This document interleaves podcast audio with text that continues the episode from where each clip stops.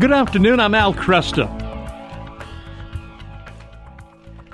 You know, everybody, uh, I think, asks themselves the question of uh, who who am I, uh, and that, of course, is related to the question of where am I.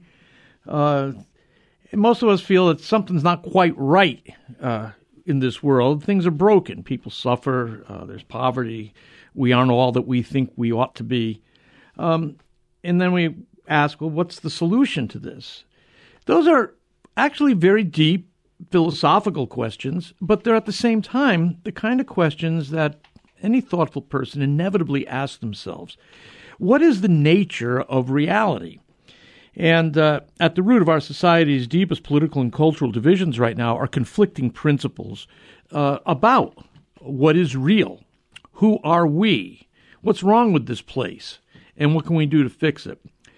My guest, Dr. Mary Poplin, is professor in the School of Educational Studies at Claremont Graduate University, the author of several books. Uh, we've talked a number of times before. Uh, in 1996, she spent two months working with Mother Teresa and the Missionaries of Charity and details her experiences in the book uh, Finding Calcutta. She's also co editor of Christianity and the Secular Border Patrol, The Loss of Christian Knowledge in the University. And uh, we've talked about her book, Is Reality Secular? Testing the Assumptions of Four Global Worldviews. Mary, it's great to have you back here. Thanks. It's great to be back. Thank you, Al. Let's uh, let's just do a little autobiographical stuff here, if you don't mind. Mm-hmm. How did okay. you begin? When did you begin to awaken to the idea that life is more than it seems? Well, I'm a very late uh, convert to Christianity. I, I suppose I thought it was more than it seemed, but I was uh, playing around mostly in the New Age movement. Okay. Various intellectual movements for a long time. So I was actually uh, 40, 40 or 42 when I uh, came to Christ and and began to actually seriously look at mm-hmm. who I was. yeah, yeah. No, that's uh, you had the advantage of a lot of experience and background then, though. I mean, that, there's some advantage to that. Right. What yeah. were there particular uh, issues that uh, you know uh, neuralgic points that made you look at Christianity? Why Christianity rather than? I was looking at Wayne Dyer's, uh, the late Wayne Dyer, the pop psychologist website that's still being uh-huh. maintained, uh-huh. and he was became a New Age guru sort uh, later in, oh, in life. When he began, somebody had asked him the question, "What's the purpose of life?" And he said, "Well, it, I don't think it has any purpose, but we have to pretend that it does." We've, which is a terrible answer. That's he, pretty tough. eventually, he becomes convinced of some universal mind and reincarnation. And, and uh, but anyways, the, the, point is that um, I was trying to figure out why he moved from that kind of practical atheism to what we call New Age thought. And I'm kind of wondering mm-hmm. what drove you um, from kind of a s- sleepy attitude towards spiritual things to New Age movement, and then what provoked a look at Christianity. Okay, well, um, that's a, those are really good questions. What provoked going to the New Age movement was this idea that you could be good, right, yeah. and that you could be spiritual, and that meant good, and um, and it was easy.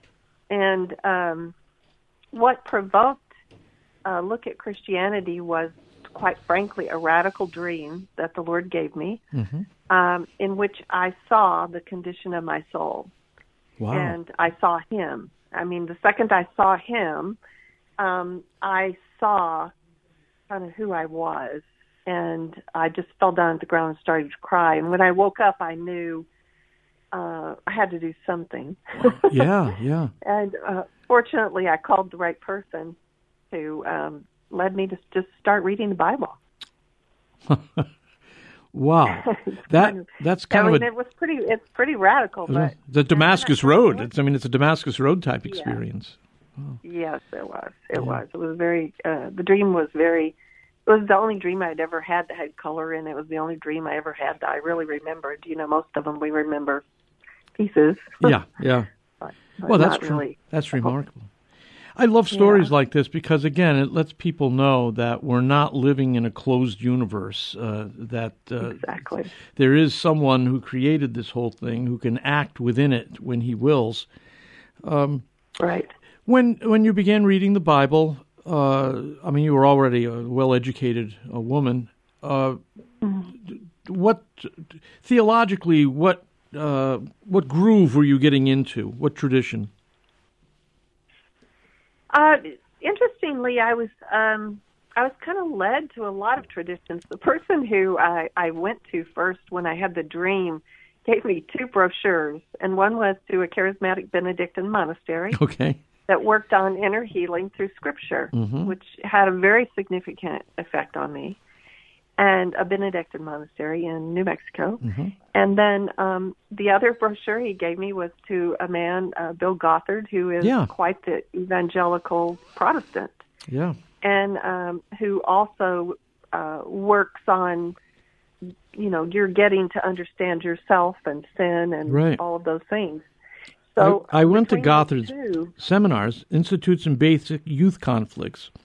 Uh, exactly. Back when I was a young Christian. Uh, I was in college, okay. and it was incredibly influential uh, in my life. It it was for me also. Yeah. yeah, that's good to hear. I mean, he just he he knew the sin nature and he knew Scripture, right? Mm-hmm. That's right. Yeah, and, uh, yeah. I, I, I, there was a lot of wisdom there, and uh, had, a, had a lot to do with the way I conducted mm-hmm. my life uh, for years, and still does. Mm-hmm. I mean, I have to say, I, it, what I learned there, I still use. So exactly. He uh, has the best list of uh, virtues, basic virtues I've ever seen. I think there's like 48 of them or something. Yeah, yeah, yeah. And he, he also is a very, uh, he's really capable of concise and pointed uh, aphorisms. I mean, he, he, he really has a wonderful gift that way. Mm-hmm. Uh, now, you were in university life at that time, right? I was, and yeah. I still am. Yeah, yeah. I, I thought maybe the Lord would send me to Africa or something. right. yes, to, to, save starving cannibals, uh, one way or the other. Right, right. Uh, yeah, something like that. uh, so, so, what was that like then? Because you were living a, uh, a modern university life has mm-hmm. become really quite secular in its assumptions.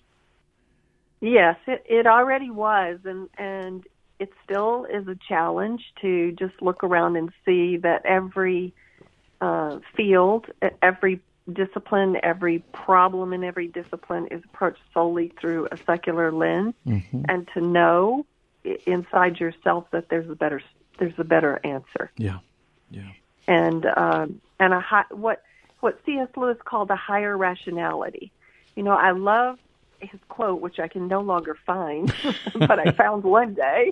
Um, he said, "Man is a tower from which all of the floors cannot be reached from the bottom floor, but every floor can be reached from the top." Huh. And and that's the way he described what um, people like Newbigin and a lot of the saints and people that we read uh, describe as a, a, kind of higher rationality that you get once you know Christ. Yeah. You yeah. can see things from a different perspective. Mm-hmm. Mm-hmm. So I can see psychology, and I can understand, you know, when they talk about the problems that people have in psychology. But the but the reality is there's there's an option that's much higher than going over and over your past. Yeah. Did you or have designing your positive future? right. Yes, that's right. Um, did you have difficulty with colleagues uh, when you began to uh, integrate this experience and scripture and Christian thinking into your work? Right. Uh, well, I had, yeah, I had problems, but um, I say what that right now. What um, what the condition is is that you have colleagues you you like them, you enjoy them, and you uh, work well with them, and you re- you all read the same material also. But you can never. But it's it's rare if you can really talk to a colleague about the thing, the most deep things, yeah. right? Yeah, yeah. Or the the ideas that you have for okay, so the, yes, there's this problem, uh, but where's this problem? Where is this the real root of this problem? right? Mm-hmm. And then mm-hmm. to try to propose that is even yeah. uh, more so you know, I'm in the field of education, so people don't really understand why why people send their children to Christian schools, right? mm-hmm. Yeah, yeah. Uh, oh. And they, I mean, do they understand? They probably don't understand then that education is fundamentally, uh, ultimately, a religious enterprise. I mean, it's it's a spiritual enterprise. You're, it is. I mean, it's hard to educate. It's always struck me as strange that we talk about educating people, but then stop short of really understanding who pe- what people are. What kind, what is this person uh, that we're exactly. educating? Yeah. Exactly. Yeah, I mean the secularists either think of the person as a as material, right? A bunch of cells. right. Yeah. if you're a materialist, or a secular humanist, a person who kind of makes themselves. Right. You know, I'm. You know, you make yourself, uh, and and they believe that that. I think the the most troubling part and the part that's the most difficult to convey to people is that secular secularism is not neutral. right. So, yes. It yeah. can, and the interesting thing is it supports everything from the alt right to the alt left. I mean, they're all secular. Yeah, yeah. and everything in the middle.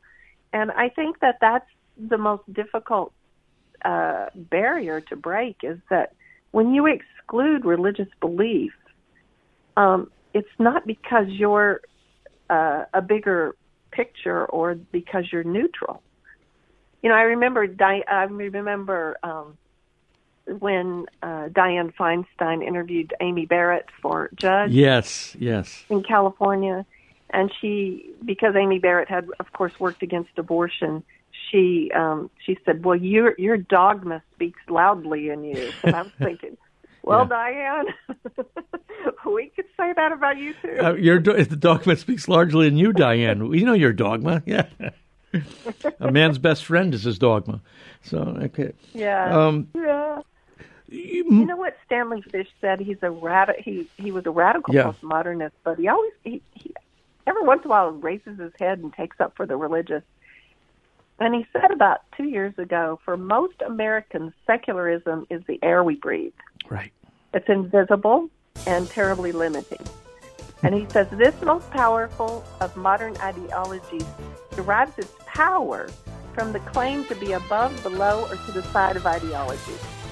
Wow, wow, that is that is very uh, profound and uh, sharp, very keen.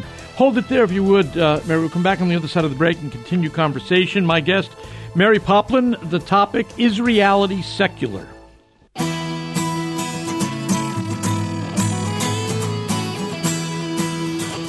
Good afternoon. I'm Al Kresta. With me, Dr. Mary Poplin, author of Is Reality Secular? Testing the Assumptions of Four Global Worldviews. I did want to go back because we're talking about uh, secularism is not neutral. And Christians mm-hmm. know, of course, that um, God uh, is Lord of all, Jesus is Lord of all. Uh, all areas of life bear his imprint and can be developed uh, in a kingdom direction. Um, when you were with Mother Teresa, you said earlier uh-huh. that you thought maybe you should go off uh, to become a missionary in Africa or something like that. Mm-hmm. Um, the first time you and I talked, it was uh, over the book Finding Calcutta, I believe. And I right. remember uh, at that time, she had a lot to do with you returning uh, to your university work. Did. How did that How did that play? I think people would love to hear that again. Well, Mother Teresa probably said six things to me. I mean, I was there for a couple of months, and I was a runner between the uh, place that I worked with children and the mother house, and so we would pass that way. And she would sometimes just make a comment to me. Mm-hmm. Right before I left, I was sitting on a bench outside their office waiting to get some materials to take back to the center where I worked. And Mother Teresa passed by me and then she backed up and started shaking her finger in my face. and at that time, I was seated and she was standing, and we were the same height. so she said to me, God does not call everybody to Calcutta. He doesn't call everybody to live like the poor like we do. He doesn't call everybody to work with the poor like he calls us to work. And then she sort of honed in on me and pointed even closer to my face and said, But God does call everybody to a Calcutta. You have to find yours. Wow. Wow. And that so that got you. Yeah. uh, it was I was just I was stunned. Um I knew I had to remember that. Yep. I knew it was something I would never forget. Uh, but I didn't know what it meant. But I did know that she she wasn't confirming, you know, you're just going to be a missionary like we are. Right, right, right. Um, and then I started thinking, so what what really is my Calcutta? And Calcutta is the place that you love, and it also is a place of pain, right? Mm-hmm, I mm-hmm. mean, if you just think of the city, which is not called Calcutta anymore, but it was then, and um, and and that's you know where I was was it it is painful to not be a Christian and fit in really well, and then all of a sudden you believe different things and Yeah. uh, and you don't fit in, Right, right? right. Um, but you know, I have a lot of students who are in the same boat, right? They come Mm-hmm. to class and they hear things, and you know, there's always Christian students there. Right. Well, you you uh, picking up on what we were talking about last uh, segment, you go back to university life, and you know that secular secularism is not neutral, uh, and yet it's the the presupposition, the assumption of academic life. Uh, It is. yeah. So, uh, at that point, do you begin writing and clarifying, uh, you know, these competing worldviews that are out there? Uh, because in the academy, the fun, the, the most prominent worldview that's adopted, in fact, it's it's it's part of the air that people breathe, as you pointed out, is this idea of um, uh, uh, man is the measure of all things. Uh, this world is the end of all things. Uh, Right. Very secular. So, did you begin writing at that time? I did. After I wrote Finding Calcutta, then I um, then my own struggle to figure out what I used to believe and what the what was the belief system at the university and in people, uh, you know, going to the university. That caused me to look at the worldviews and try to really, um, you know, struggle with what are their assumptions and how's that either alike or different with from Christianity because there's some overlap in the secular worldviews of materialism. I mean, Christians believe they're, we're made of material also. Yeah, yeah. And, um, you know, it, we believe that, uh, you know, we believe in science. Yeah. And, um, and then we also believe some of the things that humanists believe, hmm secular humanists. But, um, but we believe something aside from that. We don't believe we make ourselves. We don't. We believe that we have a calling on our life. Uh, we believe that in order to really fulfill your life to the degree that even you want to, even whether you know it or not, um, you, to know Jesus, to know God, um, will actually grant you, you know, a hundred percent more that possibility. You know, when you're when you're struggling with secularism, it's all on you. Right. It's all on you. And then you have all these secular uh, theories and the beliefs and things, some of which you believe and some of which you don't believe. But ha- you don't have any um, any moral plumb line to choose from. So there's no plumb line that says uh, this is kind of the true version of of this. And I, I think the reason that I avoided it and most people avoid it is that really in Christianity, the first thing you have to do is admit you're a sinner, right? Yeah. Yeah. And Yeah. that's very difficult in this culture. I mean, look at the Facebooks where people and and the number of people getting like facelifts and all that kind of thing. It's like it's, we're so obsessed with how we look to other people. Um, And yet, no And- and- no obituary says no obituary says, you know, she was renowned for her facelifts. I mean, we, you know, when Yeah, that's a good when, when all when all is said and done, what what people you know agonize over so often it, it turns out to be in the end not very important Yeah. at all.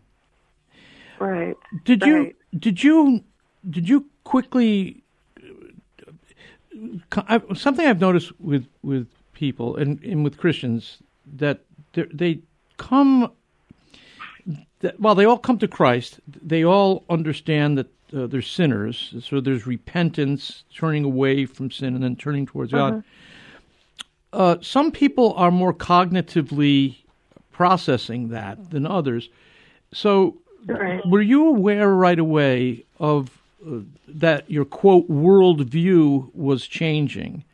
That uh, it, you, it isn't as though you had just come to believe a particular thing, but that Right. you, you were being rewired almost. Uh, your, as you say, your your operating system of the mind was being changed. right.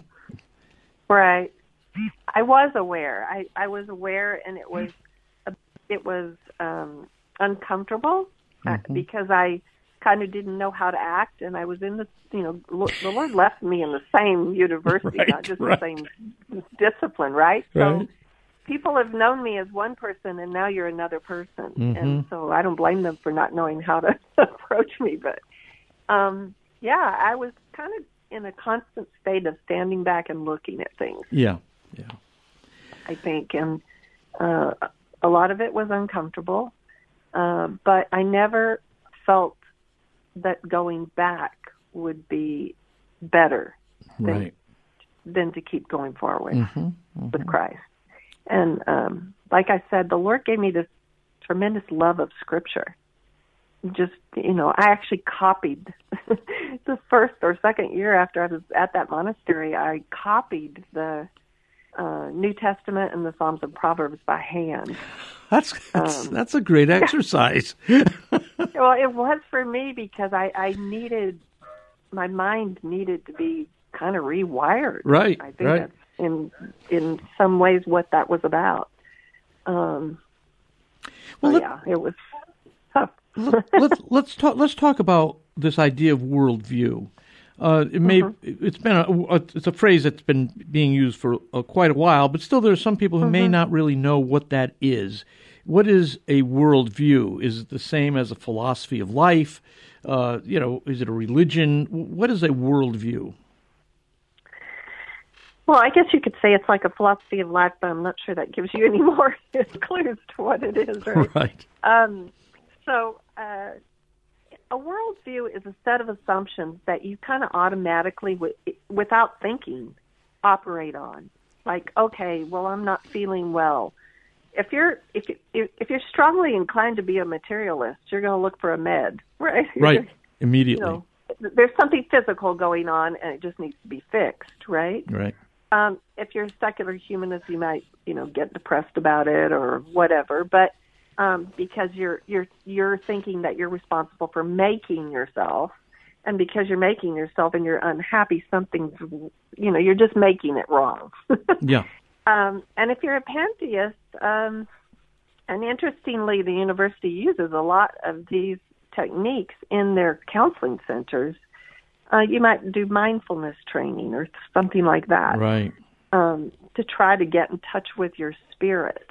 A real pantheist, you know, a real Buddhist or Hindu, um, believes that the problems, the sins that you have, are not they're not sort of reconcilable. They be they're.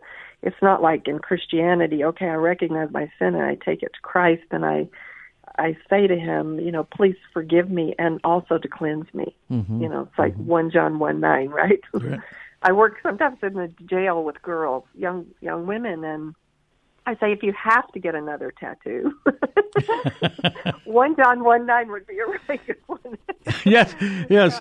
Uh, if we can, if we confess our sins, uh, he hears us. He's faithful uh, yes, just. he's faithful and just to forgive us and our sins. cleanse. Yeah, and cleanse us And from to all unrighteousness. That's an amazing thing, isn't it? It is one of my favorite verses too.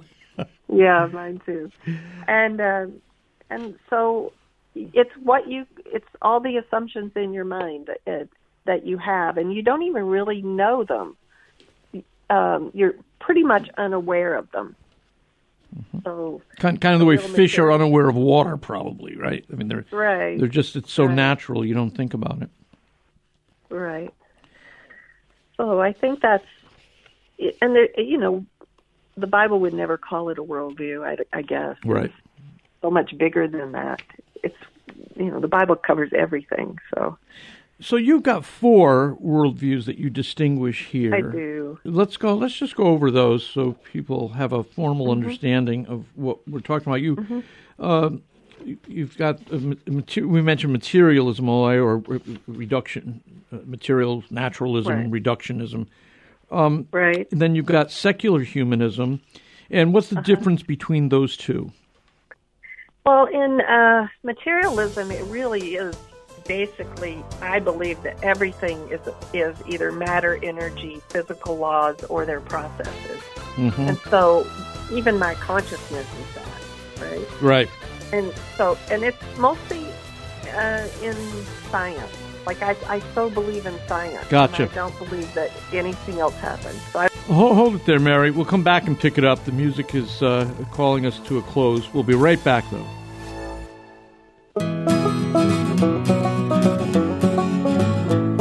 Good afternoon. I'm Al Kresta. With me, Dr. Mary Poplin, author of Is Reality Secular? Testing the Assumptions of Four Global Worldviews. Those worldviews are uh, material naturalism, secular humanism, pantheism, and of course, the Christian faith. Material naturalism we're talking about, that is, again, even our consciousness is, is nothing more than Right. a, an electrochemical show between the ears. right. It's, it's there's no spirit, no soul. Even the self doesn't have any uh, essence or enduring substance to it. The one advantage that a material naturalist has over uh, some of these other worldviews is they do believe in there is something true. Like the hydrogen atom actually doesn't care what I think about it. That's right. That's right. It's an It's objective gonna be a reality. anyway, right? Yeah. It's not open to the miraculous. And the biggest problem right now we see is it has no permanent moral compass. Right. Okay, I can create a human being in a test tube or I can abort my child, but the next question for a materialist doesn't appear. Right. That is, what is the moral question? Yeah. That's the problem we're facing, I think, in our culture right now. Yeah. Here we are. That we can do a lot more things than we Yeah. should do.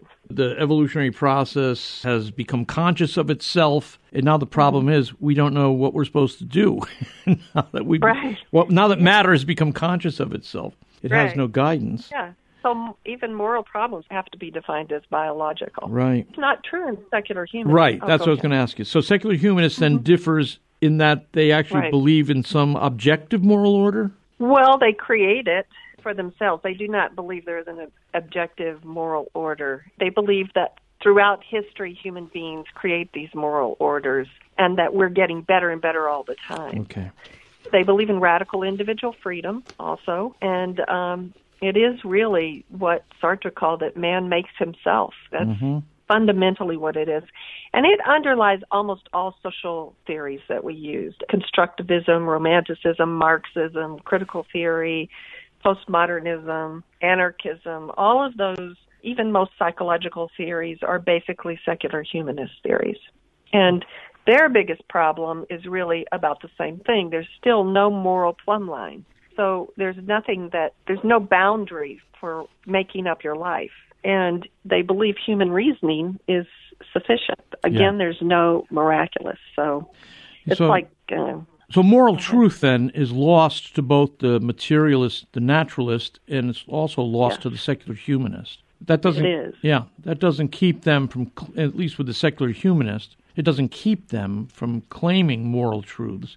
I mean, uh, there's Mm-hmm. a, a British philosopher, John Gray, who's always attacking secular humanism as being dishonest and, and actually still Mm-hmm. hanging on to Christian morality while it claims to be secular. Because Gray right. knows that, some- yeah. Yeah, to some degree. You know, Pierre Manent said the reason that, for example, France is having trouble immigrating people who are very different from them is because France has lost who they are. Yeah. And that would be true of America. Once Yes. you lose who you are, you know, even that famous writer Durant, uh, Will Durant, Yeah, sure. said once you lose the moral boundaries for for a nation, it's over. Yeah. So- Yeah, it's actually fairly grim when you think about that because both in France and in the United States, while there still continue to be Christians there who try to see the linkage between the Christian faith and the origins of these nations uh, were kind of shut down Right. in both the academy and in uh, the political reality. Where does pantheism come in now? The kind of uh, modern, uh, New Age, Hindu, Buddhist view of the world. Well, there's two kinds of pantheism, really. There's there is the one that you just mentioned, the New Age one. They're not really Buddhist or Hindu, Right. exactly. But one of the major differences in Christianity and Buddhism and Hinduism, and in some ways the latter sort of New Agey things, is the way that you deal with desire. Now, interestingly, a real Buddhist or a real Hindu believes that desire is always wrong, that it blocks enlightenment, it'll lead to suffering, and you want to avoid suffering. And there's kind of four noble truths in Buddhism that says there is such a thing as misery. It always comes from desires inside of us. It can be eliminated if you follow a particular path. Now, the problem is the reverse in Christianity is not that you don't have bad desires, but it's that you also have good desires. Right. And what you're trying to do is to get in touch with God, right? With, Mhm. with Jesus and increase your good desires and decrease your uh, your bad desires. I had a lot of experience with that. Yeah. So desire actually in Christianity forms your life purpose. The desires of your heart. God wants to give you the desires of your heart right.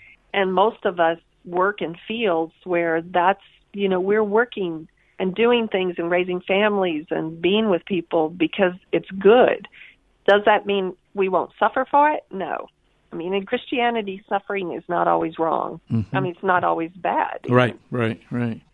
I don't think i ever grew without suffering. Uh, yes, I know you the truth. Yeah, the major turning points in my life are all after periods of disorienting suffering. right. So in Christianity, in a certain sense, then in Christianity, problem is in some way our desires are not strong enough, uh, enough for the for the good. That Right. Our desire ought to be. I mean, the central. Correct me if I'm wrong here, but the central organizing principle of the Christian life is that we desire to be conformed to Christ. exactly Yeah. And that desire needs to be strengthened. Not that's not a problem. We don't want to be unattached to Jesus. Right, right. And the Western pantheism, you know, what what you were talking about the New Agey things, you know, they they use a lot of Buddhist or Hindu techniques, right. but they're really not like that. They they believe they they're bringing on this New Age increased consciousness, and Mm-hmm. they um, use cosmic consciousness to, to make category ordinary categories kind of disappear. That's why there's so many so much drugs in that culture, Mm-hmm. that sort of uh, spiritual but not religious culture.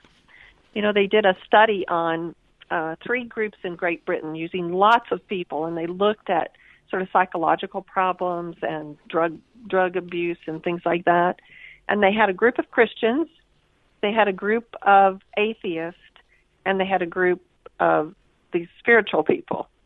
Yeah. And what they found is that the spiritual group had the most problem. wow. The Christian group was was the most, uh, you know, had the best results. Mm-hmm. Um, the atheists had pretty good results, but the um, these people in this sort of new agey thing, like I was in, Yeah.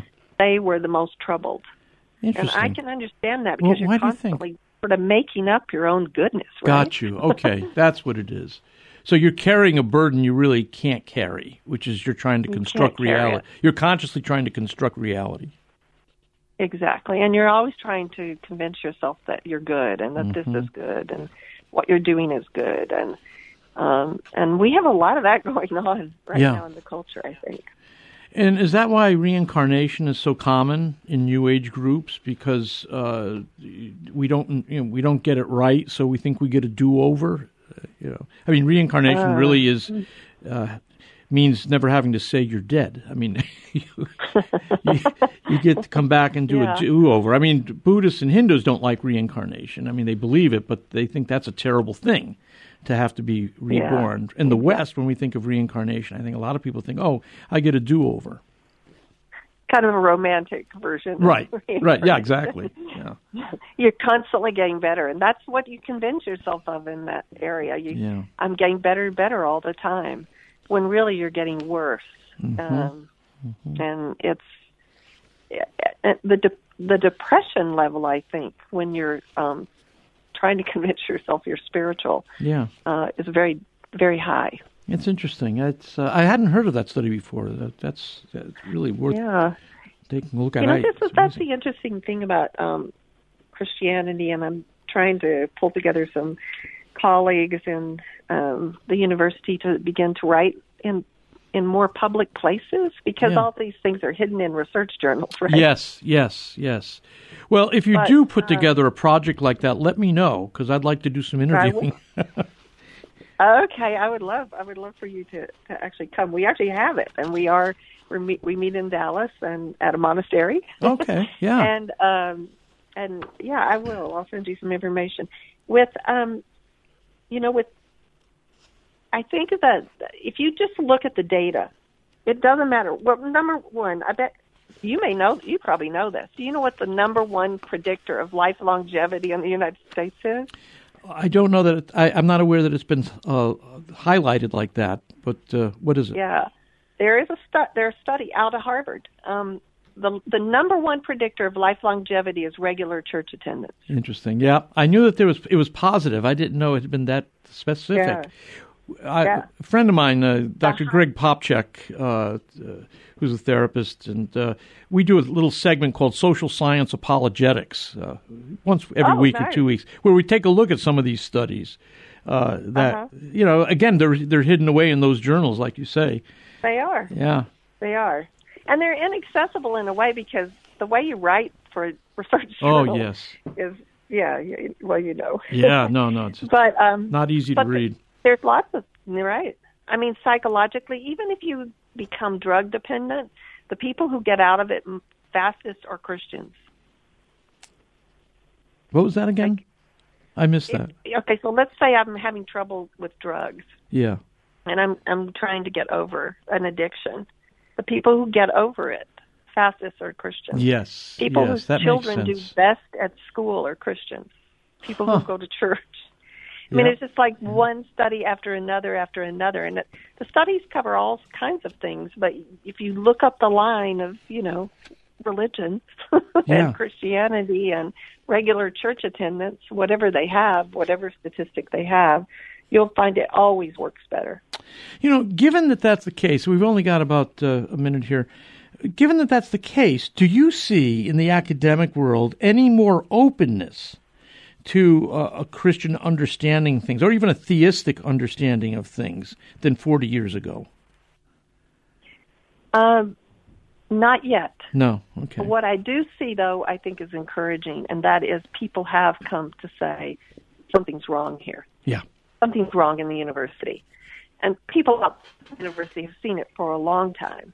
People inside the university have not really come to terms with it. Interesting. They often blame the outside, Yeah. but um, but I think the university now knows it's in a crisis. Interesting. So I think that's the open door. Well, let's pray that uh, Yeah. people will go through that open door and find uh, what God has for them. Mary, Yeah. thank you so much. Wonderful talking Thank with you, Al. again. Great talking. Stay in touch, okay? It's a privilege. Okay. Okay, I will. Thank you. Dr. Mary Poplin, the book is called Is Reality Secular? Testing the Assumptions of Four Global Worldviews. I'm Al Kresta. Be right back.